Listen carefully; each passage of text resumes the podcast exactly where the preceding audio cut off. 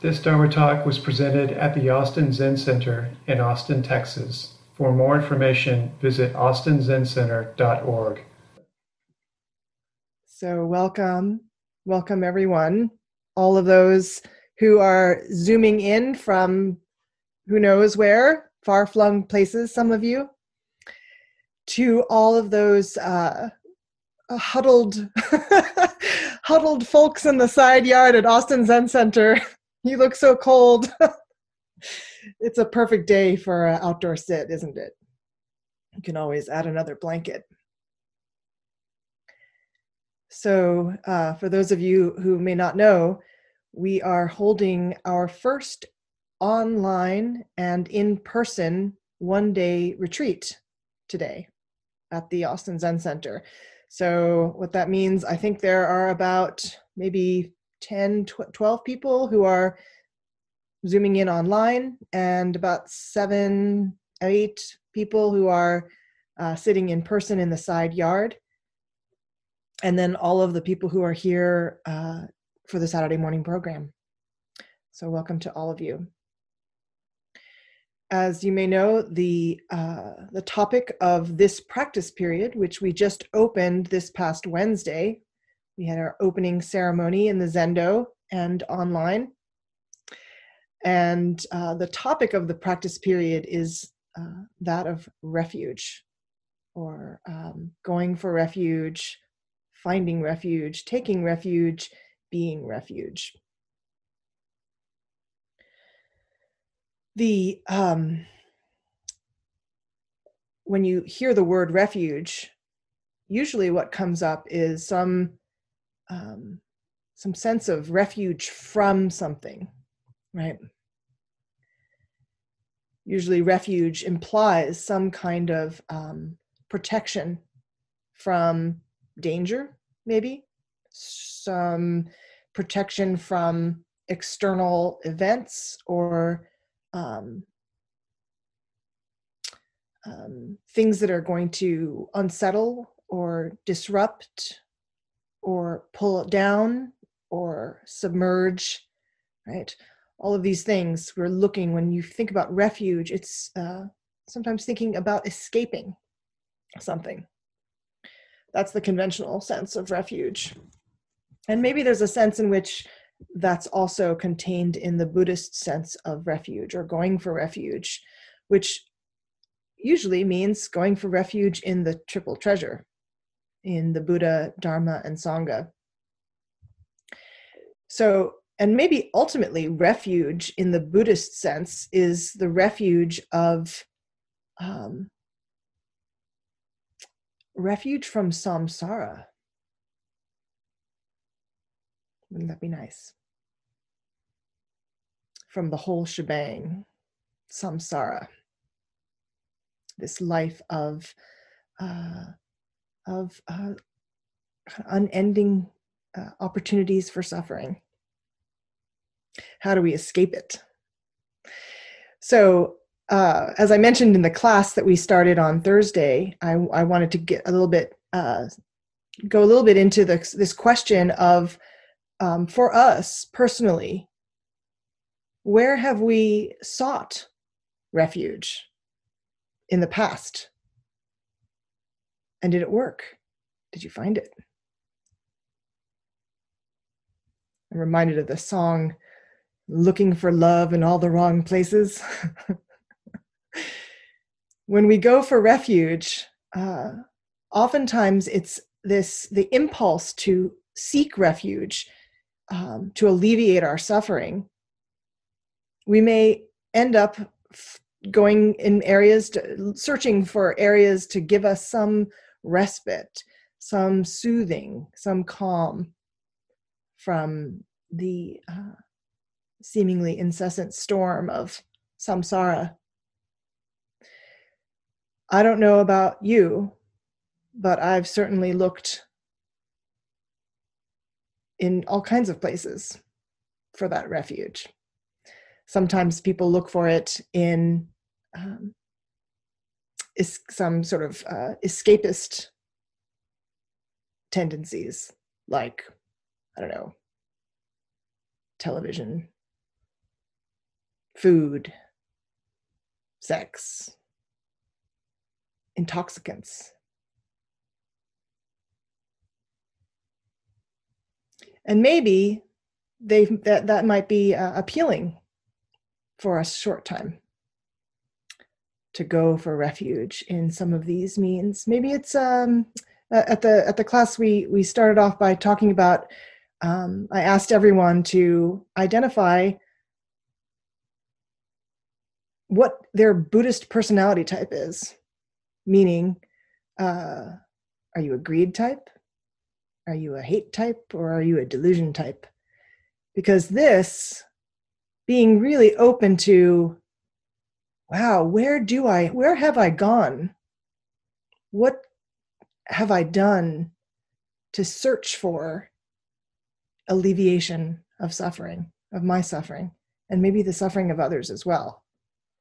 right and if i'm a, if you're a greed type it's oftentimes with accumulation of things it could be material things physical things or uh, experiences beliefs maybe. If you're an aversion type then refuge might look like getting rid of things paring down cutting people out of your life turning away. And maybe if you're a delusion type, refuge uh, might just be something you think about and get lost in the thought about refuge.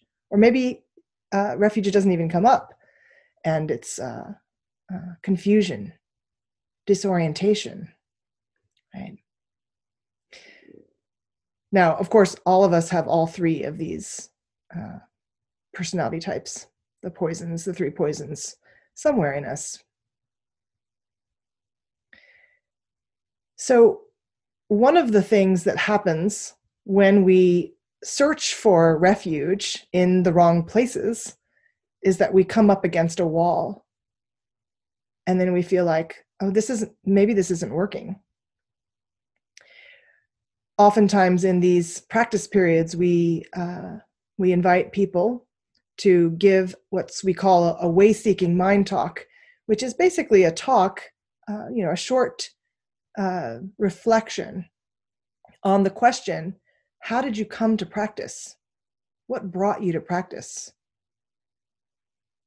And usually, not all the time, but usually uh, the tale of what brought me to practice includes some something that we are turning away from or letting go of or maybe even running away from right in this way seeking mind that we all have, we are all looking for some way of untangling this tangle called samsara. So maybe what brings us to practice originally is this uh, seeking for alleviation from suffering. Maybe we're just looking for, you know, uh, some calm in our life. Maybe we have an anger issue or somebody's told us that we have an anger issue and we're like hmm yeah i guess i can see that. How do i find some calm? Right? Maybe the reasons for coming to practice start off as these kind of psychological practical uh, you know reasons and the idea of refuge i think for us uh, largely in the west uh, we grew up kind of skeptical maybe rationalist, uh, heavy in the thinking department, maybe less in the faith department. Maybe that's true for you, maybe not. But the idea of um, giving over or letting go of control uh, is kind of foreign to us maybe I'm just speaking for myself. There's a uh, a great story. Uh, I heard Bruce speaking a little bit about um, this afternoon. There will be a stepping down ceremony for Sojun Mel Weitzman at the Berkeley Zen Center. Um, there's a Mel story. I think I I told this story to um, Tim and Bruce yesterday. I, I read it on the website uh, the Berkeley Zen Center website, and I'm going to read it to you as well. I think this is exactly kind of when I read it, I was like, yeah, this is what we're talking about. So long ago, when Berkeley Zen Center was still on Dwight Way, this must have been in the uh, early 70s, a policeman seeing the lights on, I imagine this is early in the morning, seeing the lights on, knocked at the front door uh, in the early hours of morning. The officer was checking that everything was okay. Sojun answered politely that some people were meditating up in the attic. The policeman said, You know, we used to look for dope in the walls of this place. Then he asked, Wouldn't you get there faster if you smoked grass? Sojun replied, We're not going anywhere. Wouldn't you get there faster if you smoked grass? We're not going anywhere. So, this brings us to uh, the title of today's retreat, which um, is finding our place amidst what is. Not looking for another place to be, but finding our place within now, within this. Which I don't know about you, but when I first heard that kind of talk, it didn't make any sense.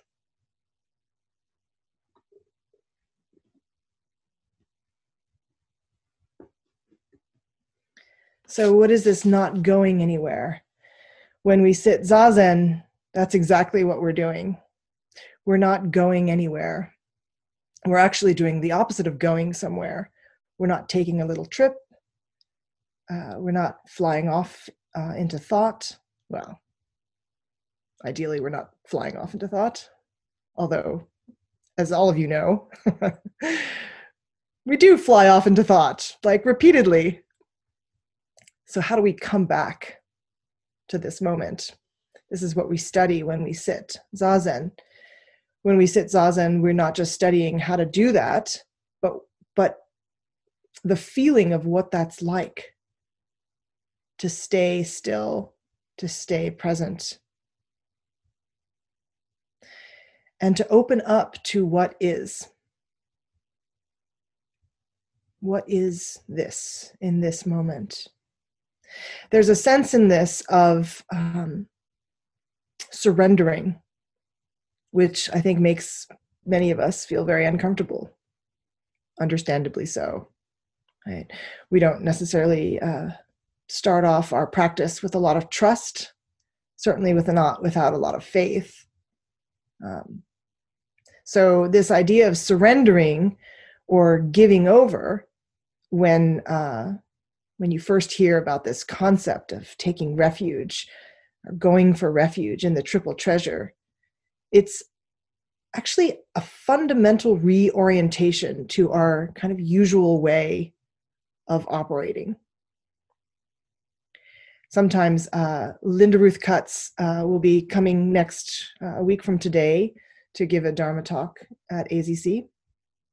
And something that she often talked about, I don't know where she got it from, it could have been Suzuki Roshi, could have been Katagiri, but she spoke often of this plunging, plunging into inexhaustible vow.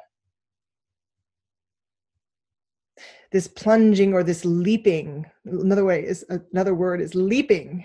So it's not like, you know, sticking your toe in, although that's kind of how it feels, right? Sticking our toe in, testing the water. Is this going to be okay? Am I going to be okay? Right. This taking refuge is actually asking or uh, offering something other than um, our usual way of living a life based on um, our karma. How do we do that?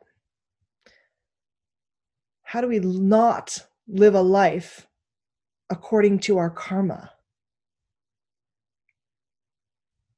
If we just go along uh, with our impulses, unchecked, without really uh, looking deeply, we may look back on our life and realize, oh, I lived my life according to my karma.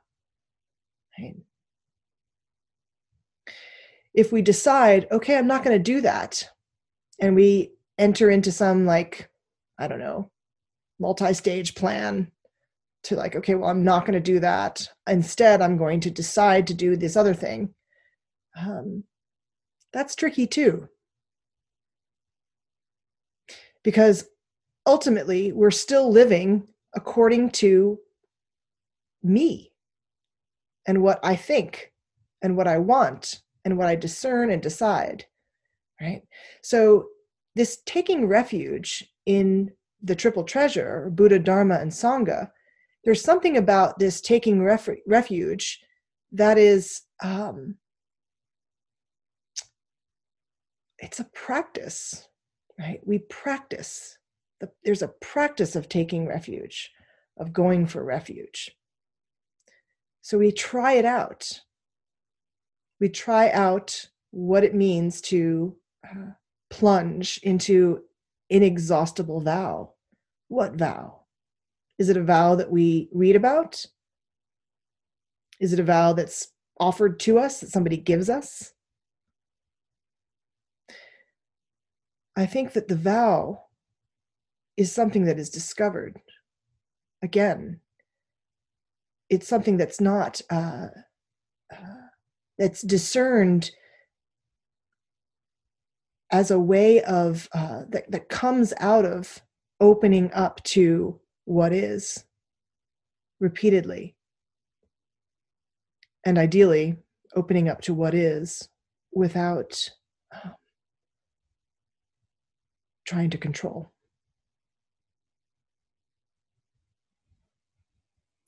This is what this plunging into inexhaustible vow looks like.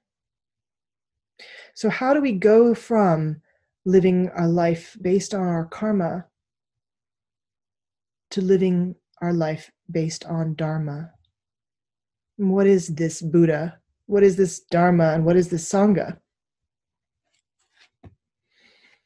At some point, uh, the way we get there is that we have some suspicion, some suspicion that our usual way of living a life based on me is not working out so well.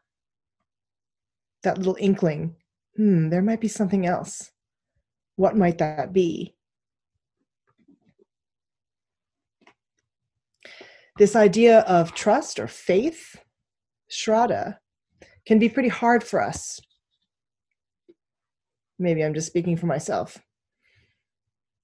Having been uh, probably trained as a skeptic, I think. Uh, there's a phrase that I hear often in Soto Zen. Uh, maybe some of you have heard it throwing yourself into the house of Buddha. Just fling, this flinging. so these plunging and uh, leaping and throwing. these, these are very physical uh, uh, acts of um, kind of jumping off the 100 foot pole, which was, I think, mentioned last week. Maybe it was Mary who mentioned that. The three jewels of Buddha, Dharma, and Sangha, Katagiri Roshi talks about them as uh, he speaks of Buddha as the universe. That's Buddha. In our precept group, we've been talking about uh, uh, this topic. Like, what does Buddha mean to you? Buddha is the awakened one, the thus come one, the Tathagata. You could say Shakyamuni Buddha, Siddhartha Gautama, the historic Buddha. Katagiri introduces this idea of the Buddha as the entire universe.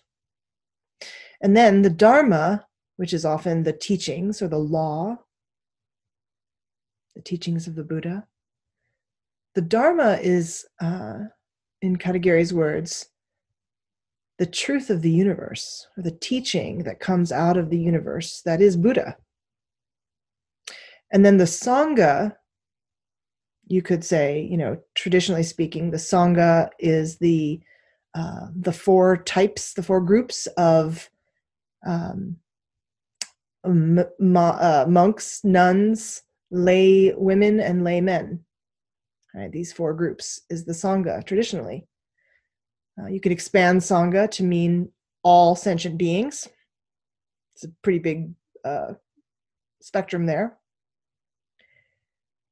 Or you can think of Sangha as those people who are practicing aligning themselves with the truth of the universe and the unfolding of the universe itself. There's a teacher who lives in Mill Valley. Her name is uh, Wendy Palmer, and she's an Aikido. Uh, well, she was an Aikido master for mm, probably her almost her whole adult life. She's not teaching Aikido anymore. I think she's teaching uh, embodied practices now, somatic practice. But she has this um, this description of um, you know in Aikido. Maybe some of you know this.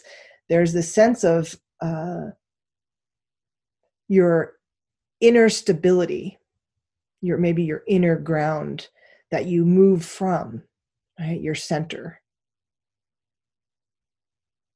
Maybe your North Star, your rudder, right? This thing that you have usually kept around your hara, right? And this is where you move from. This is the source of your entire life energy. And she talks about um, there being other beings that contribute to the strength of your own source and she says, This is your posse. This is kind of what I think of as Sangha, right? Your spiritual friends, which may be different from usual friends, right? Your posse, when when Wendy Palmer uh, invites us to look at, like, you know, get to know your posse. Who is you get to decide who's in your posse, right? and whoever's in your posse they don't even need to be uh, real. They don't need to be alive. They don't need to be present with you right here as a physical manifestation. And katagiri talks about sangha in this way as well.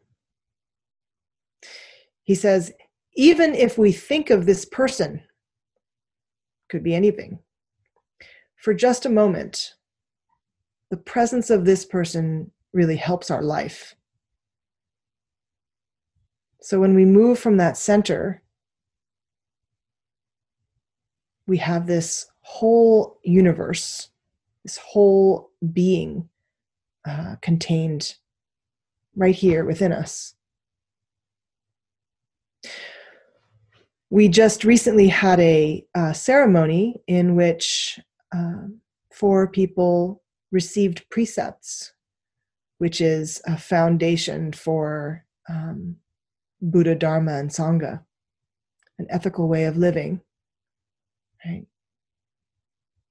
Not commandments, maybe something in between like guidelines and uh, rules. But beyond that, the precepts being mm, a description of an enlightened being's actions, how they live in the world. In that ceremony, uh, there's a line that in faith that we are Buddha, we are Buddha, we enter Buddha's way. There's also a description of, uh, in the ceremony, the ordinands are considered uh, children of the Buddha, becoming a child of Buddha. And I want to read a description of this from Katagiri Roshi. This is from his book, the book Returning from Silence. He says, To be a disciple or a son or daughter of the Buddha means we are people who accept the lives of all sentient beings as the contents of our life. The universe is vast. The universe completely accepts us, accepts our lives as the contents of the universe. The universe never separates its life from our life, the tree's life, the bird's life, our life, winter's life, spring's life are all accepted as the content or quality of the universe. This is why the universe is Buddha. We are children of Buddha. If we realize this, then we can put this spirit into practice. Which is kind of interesting. If we realize this, we can put this spirit into practice. Oftentimes we think of, um, you know, we practice, practice, practice in order to gain realization. but here Katagiri is flipping it if we realize this, then we can put this into practice. And uh, and so this sense of this linear progression is turned upside down, which is a common occurrence in Zen and the practice of Zen, I would think. As a practice, what this means is that we don't need to understand it. oftentimes, uh, at least for myself, speaking for myself, I have been limited by needing to understand before I can try something. No, no, I can't try that yet. I need to understand it first. And only when I understand it can I step forward, right? This is the antithesis of this leaping, this plunging, this flinging or throwing ourselves, right? So when I say you don't need to understand it, it means not having a, not needing to rely on a conceptual framework or conceptual understanding. Not to say that we don't occupy conceptual frameworks throughout our lives. We're always kind of going from one conceptual framework to another.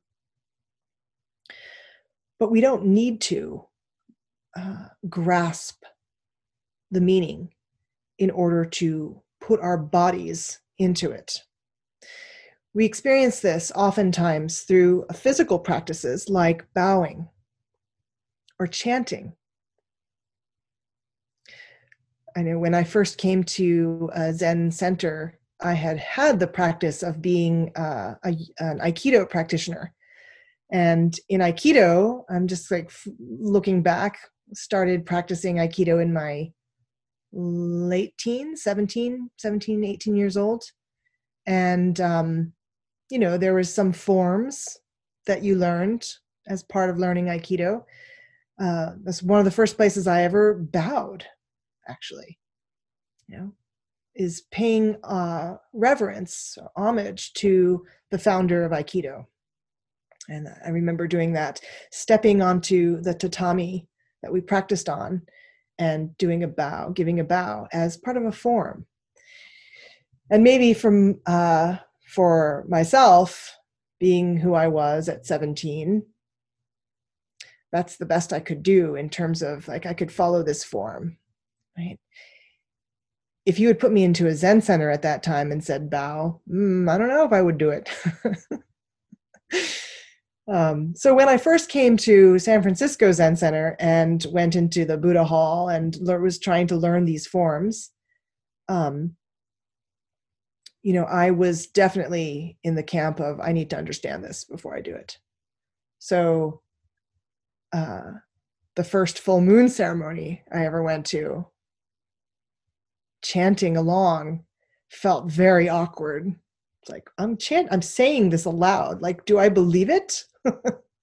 is it okay that I'm yeah I don't know maybe I'll mumble it and it then I can like look like I'm go I'm following along but I don't really I'm not really saying something right because I don't yet understand it and somehow I shouldn't say it if I don't understand it because that would be maybe dishonest. Maybe that's what was going through my mind. So, this is a practice. When Dogen Zenji says, uh, dropping off body and mind, who understands that in an intellectual way? Dropping off, what, what does that mean? uh, I don't know about you, but this uh, that question, what does this mean? Right, is a you know pretty foundational question in my life. It's a good question to have, um, but if or when I've used that question as a uh, as a holding back, um, it's not so helpful when I use the question, what does this mean in a in a moving forward as opposed to moving back way, uh, it has a completely different feeling. Right? What does this mean as a question, as a curious, a curiosity? Very, very different, right? From a question, what does this mean? Hmm, you know, the holding back.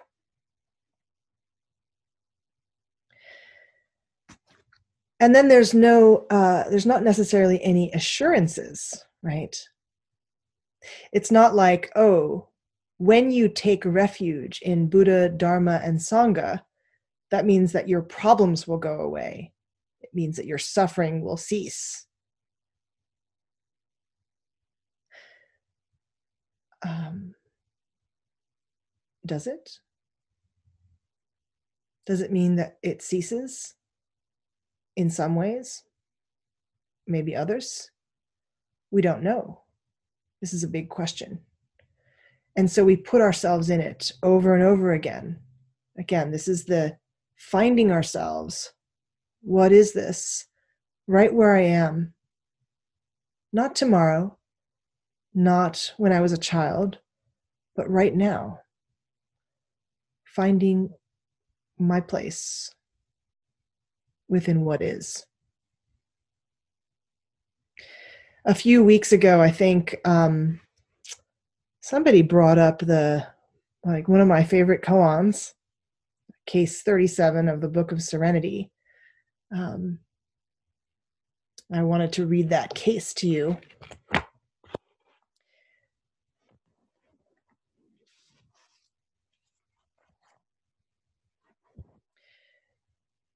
Guishan asked Yang Shan, if someone suddenly said, all sentient beings just have active consciousness, boundless and unclear, uh, also sometimes translated as karmic consciousness. All sentient beings just have karmic consciousness, boundless and unclear, with no fundamental to rely on. How would you prove it in experience? Let me pause and just say this no fundamental to rely on. When we go for refuge, when we plunge into this inexhaustible vow, when we uh, enter into the Buddha hall and begin chanting or bowing, right? There's no guarantees.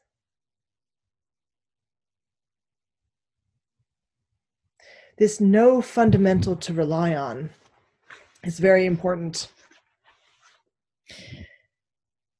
Yangshan said, so this is his his trying to prove it in experience.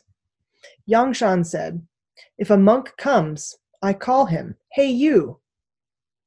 If the monk turns his his head, I'll say, what is it? If he hesitates, I say, not only is their active consciousness boundless and unclear, they have no fundamental to rely on. And Guishan says, good. He accepts his understanding.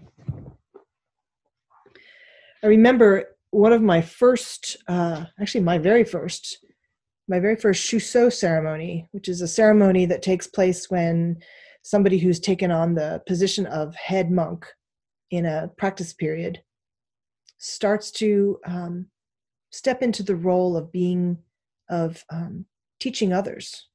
So a Shuso will um, start to give talks, start to meet with other students, usually in an informal capacity.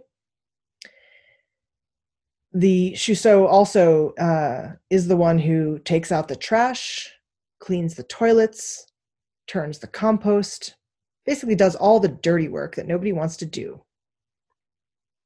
That's the Shuso's responsibility. So I was at my first Shuso ceremony, and it was in San Francisco Zen Center in the Buddha Hall. If I remember correctly, it was Judy Gilbert, who had been Richard Baker's Anja back in the day. And Galen Godwin at this Shuso ceremony, where everybody asks the Shuso a question, and the Shuso uh, has no idea what's being asked of them until it's asked, and then they have to say something. Galen Godwin um, asked Judy Gilbert when she was Shuso, she said, uh, Shuso, help me. I'm at the edge of a cliff and now I'm falling. I'm falling. And Judy Gilbert said, Here, take my hands. And Galen said, Your hands are slippery. I'm slipping. I'm falling. And Judy said, Grab onto this branch. and Galen said, The branch is broken. it was very dramatic. And I remember uh, this stuck with me, this story, this uh, exchange that happened in this Shuso ceremony. And it was a lesson, it was a teaching right there. There's no fundamental to rely on. So, what is this taking refuge, going for refuge in Buddha, Dharma, and Sangha? Is it a promise? Is there a refuge there? Is refuge really a protection? Does it protect us?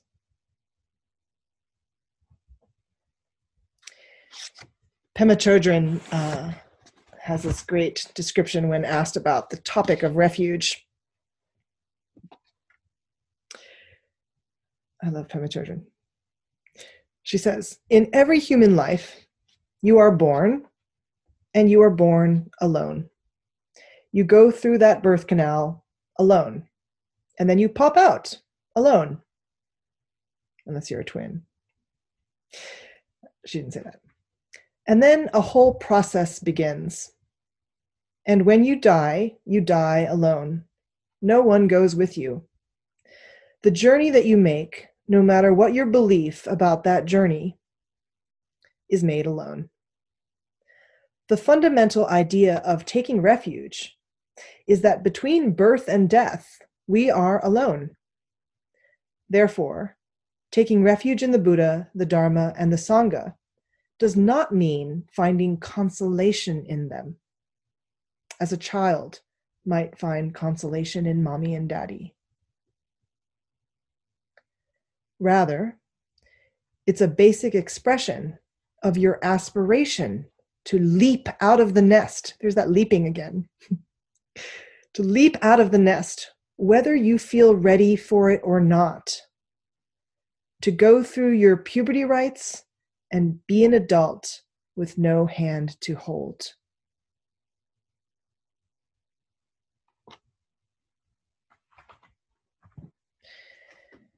So, this idea of refuge, finding refuge. If we think that finding refuge looks like um, being consoled by Buddha, Dharma, and Sangha, ultimately that will fail us. And we see this in Zen's, uh, the story of uh, sun face Buddha, moon face Buddha. Right? This very mind is Buddha. How do we reconcile that with when this very mind is freaking out? When this very mind is in a panic? When this very mind can't find a fundamental ground to rely on. it's interesting. I oftentimes think of practice as um, giving us a choice, opening up the possibility of choice, right? So when we sit quietly and we make a practice of it, we start to notice things. We start to notice our own habit energy. We might even find some insight from uh, sitting quietly, allowing the myriad things to come forth and express themselves without trying to control them. Oh, it's so hard though. It's so hard to not try and control them. But my feeling of practice, uh, I think, was that this sitting quietly opens up the possibility of choosing, where when we live our life based on our karma, that possibility is uh, very, very slim. And when we turn our life instead from living it based on uh, a version of me and mine to um, the whole universe, to Buddha, there's something about that turning from living a life based on karma to living a life based on dharma. There's no guarantees there are no guarantees. This feeling of choice is there, opening up some choice that maybe didn't, you know, we couldn't even see it before. It's like having the ability to pivot when you realize you're going down the wrong path, right? Having the ability to pivot is kind of like physically, if you think of pivoting, it requires some ground to stand on that you pivot from right something that's there that's solid that you can lean on to then turn right however the wisdom in this uh, in this Shuso back and forth between Galen and Judy right no I can't grab onto your hand. I can't grab onto the branch.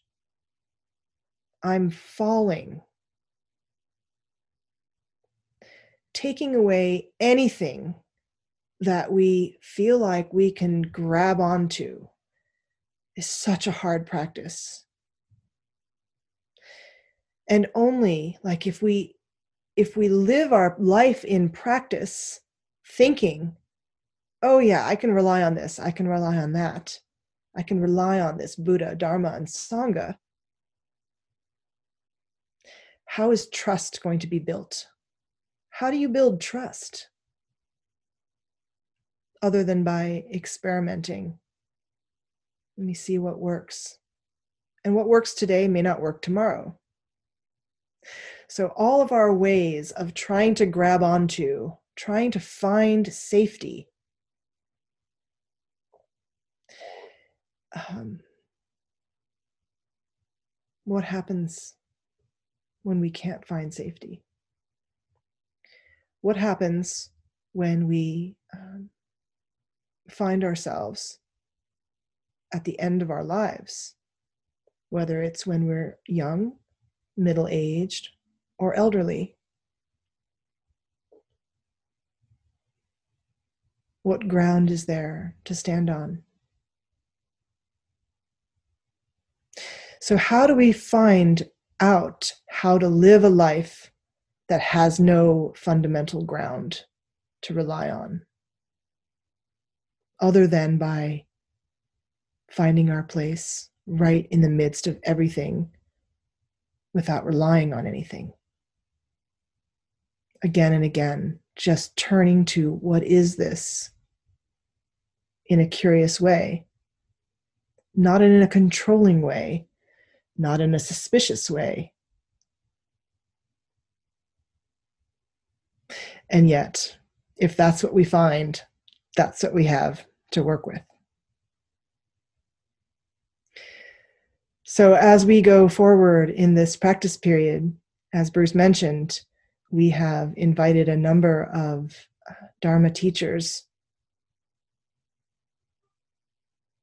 to talk about refuge. So I hope that you are all able to uh, hear the Dharma spoken, to reflect back on your own source of refuge. What works and what doesn't? What do you look for nourishment in, and do you find it?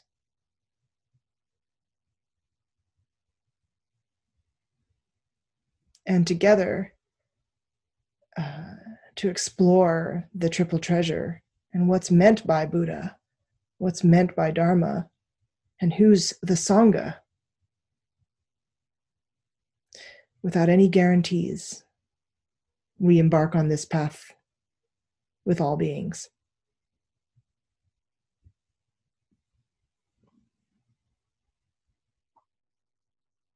Thank you very much. If, uh, if there are any questions or comments, we can have a few minutes of those before uh, returning to our retreat.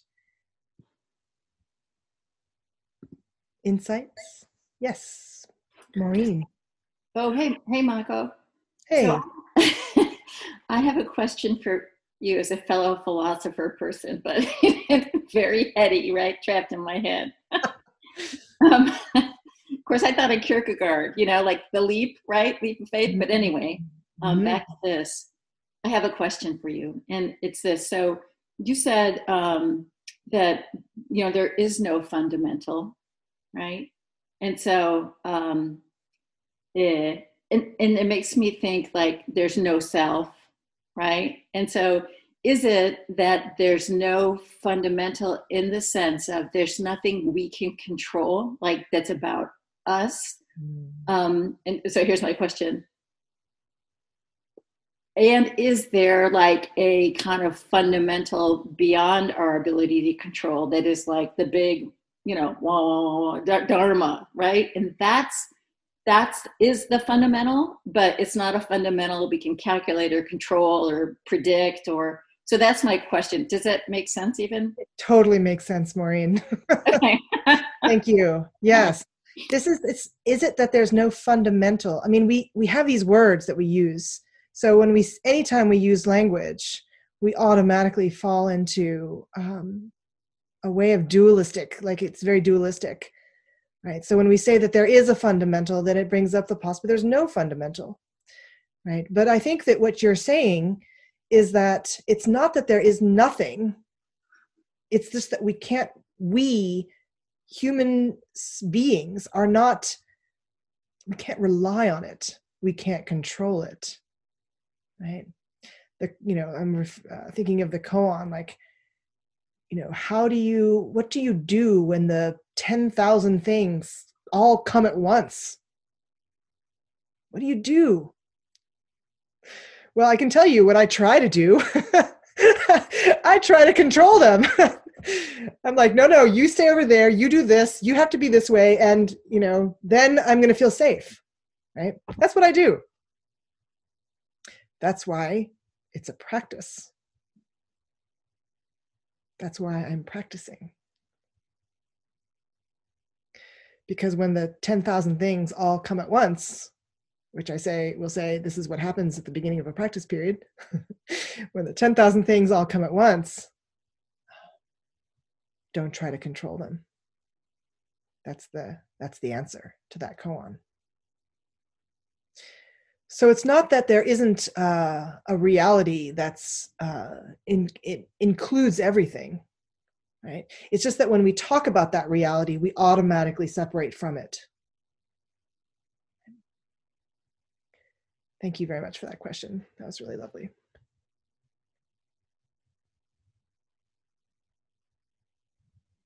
Anyone else? Yes, Sherry. Um, so I just had an insight. Um, when I first started practicing a long time ago, uh, I could never sit when I was having difficulty. It just, uh, I, it was very difficult. If there was something bad going on in my life, I couldn't sit. and I think I realize now I just didn't know how to take refuge because now if I'm having difficulty, I can sit. And uh, so I, I just thought that was a little light turned on. beautiful, Sherry. That is beautiful. Thank you for that. I think that's a, that's a beautiful description. I think um, I think all of us have been in that position before, where maybe um, you know the schedule says, okay, go to zazen now. We've said we wanted to go to zazen, and now it's time to go to zazen, and like there's something there that's like, no, I don't want to do that. I don't want to sit down and be with my discomfort, right? Yeah, that's why this practice, you don't need to understand it. It's like, you know, there's a sense in which, you know, taking refuge in Buddha, Dharma, and Sangha, right? But then there's also throughout it, there's taking refuge in our uh, in ourself, right? When the Buddha said, "Be a lamp unto yourself," what does that mean? sometimes it feels like we can't stand to be in this skin bag of called self right and so we we go back and forth. We get closer to it and then it's like oh no no no no. You know this is our our um our play with zazen right? Zazen is always available. There's no need to have a zendo. There's no need to have a cushion. You don't need to have a temple. Zazen is available everywhere and anywhere.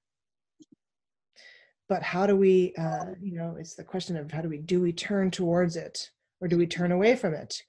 And maybe you know again it's uh, if we turn away from zazen it may be because we don't yet trust that it's a refuge. So we try it out. You know be a lamp unto yourself means experiment. Be honest with your experimenting. Thank you for that. Um, Mary, did you? I saw you had a uh, your your box lit up. yeah, I was just um, I was thinking about this plunging in issue is is have taking this risk of living by vow, which is really just aligning your behavior, your action with principles and seeing what happens. you know? And so vow is a verb. it's it's this and it, I think we the doing and discovery part of it was really hard for me to trust mm. that in doing it will reveal itself and this and the surrendering to to the activity as being the way of um,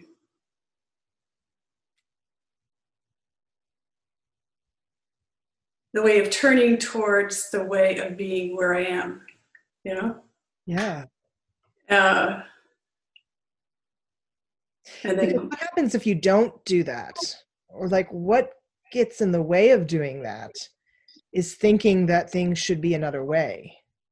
Right. Yeah. Right? Thinking that I have the answers as well.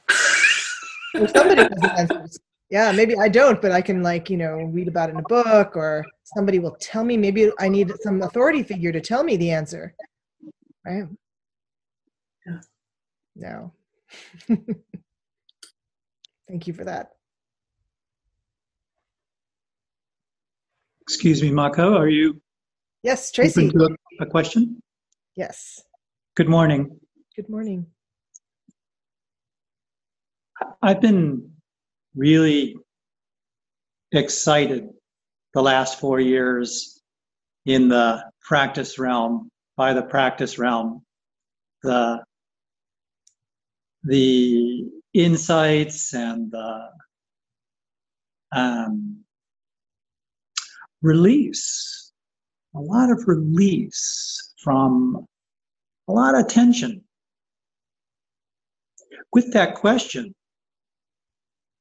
um, that Paul emphasized a lot. I, I, I gather that is of what is this, and all the variations of that question. Mm-hmm. So I can see now at this moment that with some with some uh, let's say dropping off of enthusiasm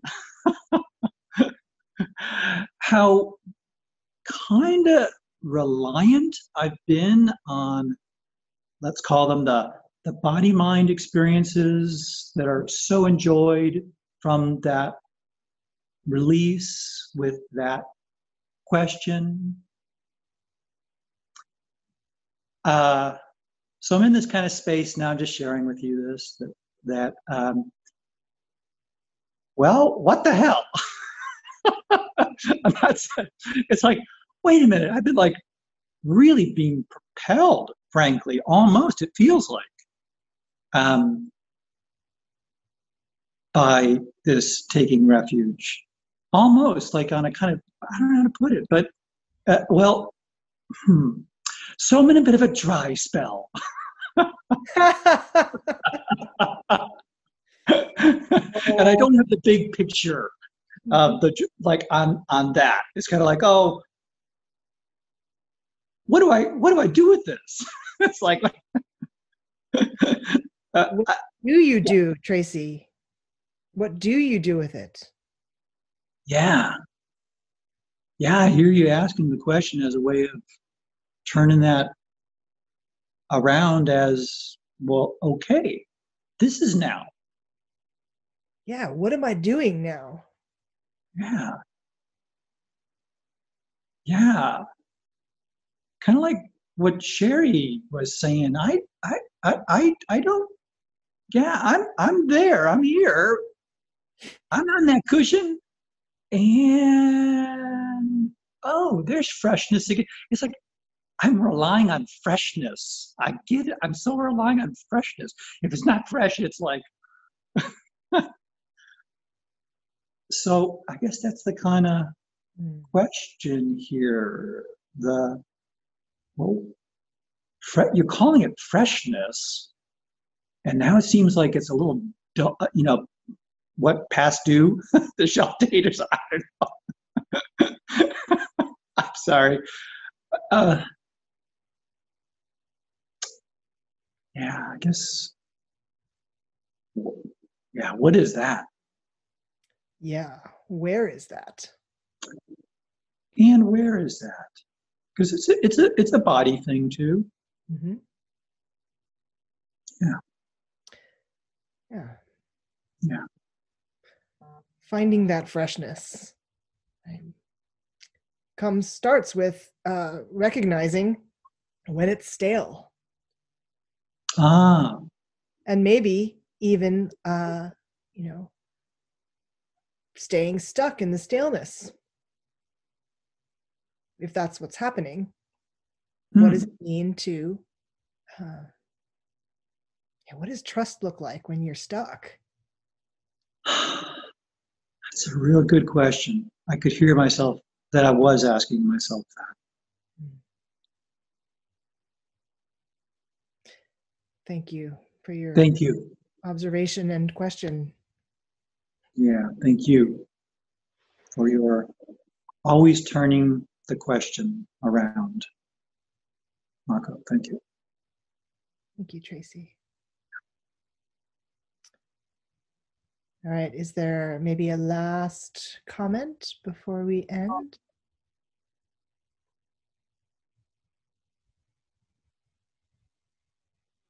No.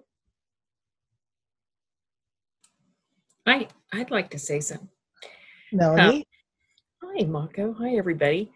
Um, wow, I think your Dharma talk had like about five Dharma talks in it. Uh, those you could have you you have very rich Dharma talks, and it surprised me because um,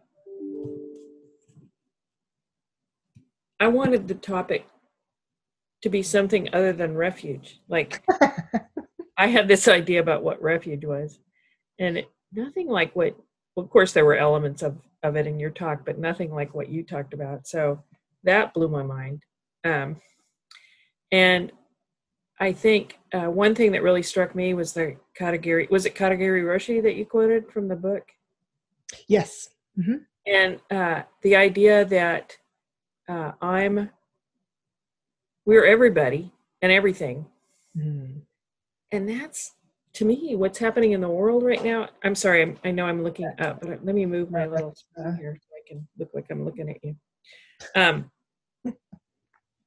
with what's happening in the world is, uh, I think it's how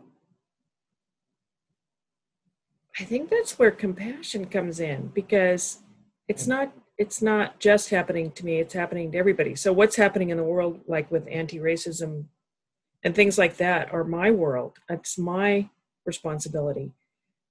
It's of course i can't control the world. So really truly um, it's profoundly huge beyond my thinking beyond my imagining. Yeah. Um, and uh, the idea that uh, am I going to live by my karma or not is also blew my mind. Yeah, it's pretty mind blowing. mind blowing. And control, the idea of control. I mean, the one saving thing I thought about was, well, I have to choose to take a vow. You know, I'm in control there because I surely don't want to give up control. But uh, so those were all really intriguing things. And uh, I don't know. I don't. I hate that I don't have a question sometimes. What What but, I'm hearing you say, Melanie, actually, is that when you when you release control, what's left? What can possibly be left when you release your ideas of how things are or should be, and when you let go of control or trying to grab onto them? what's left, especially in this world that we are so painfully aware of, what's left is compassion, which is what I heard you say. Yeah, compassion and listening. Like, I can't,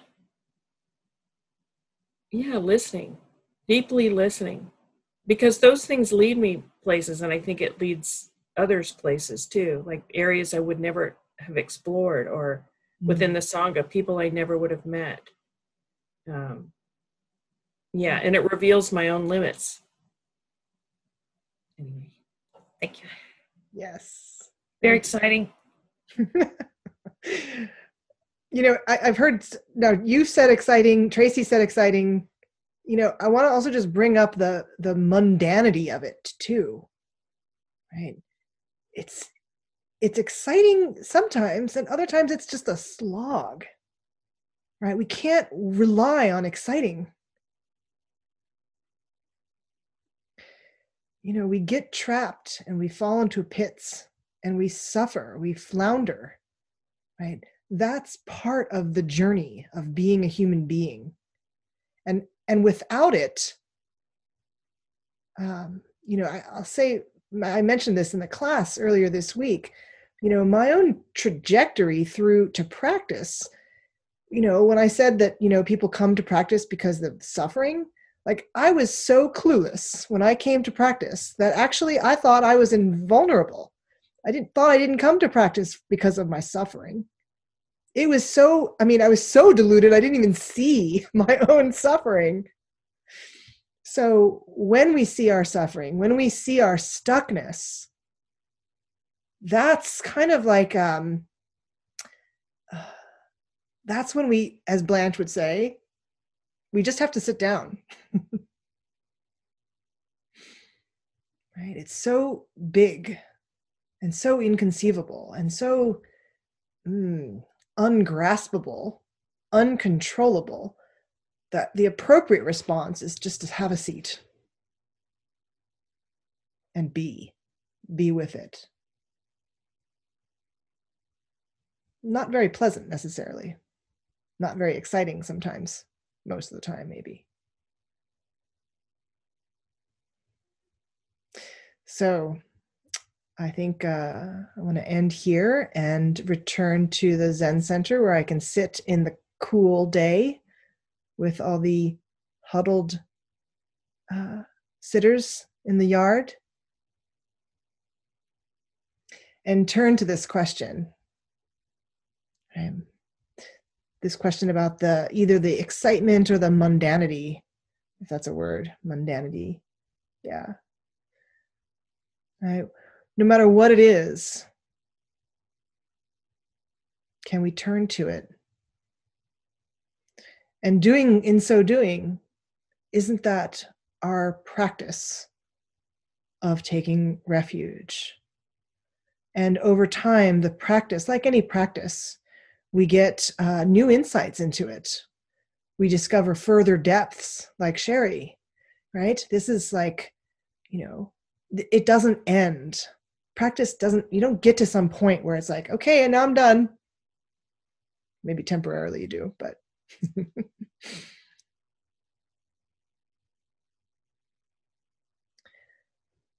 Thank you all very much uh, for uh, embarking on this uh, this practice this practice together.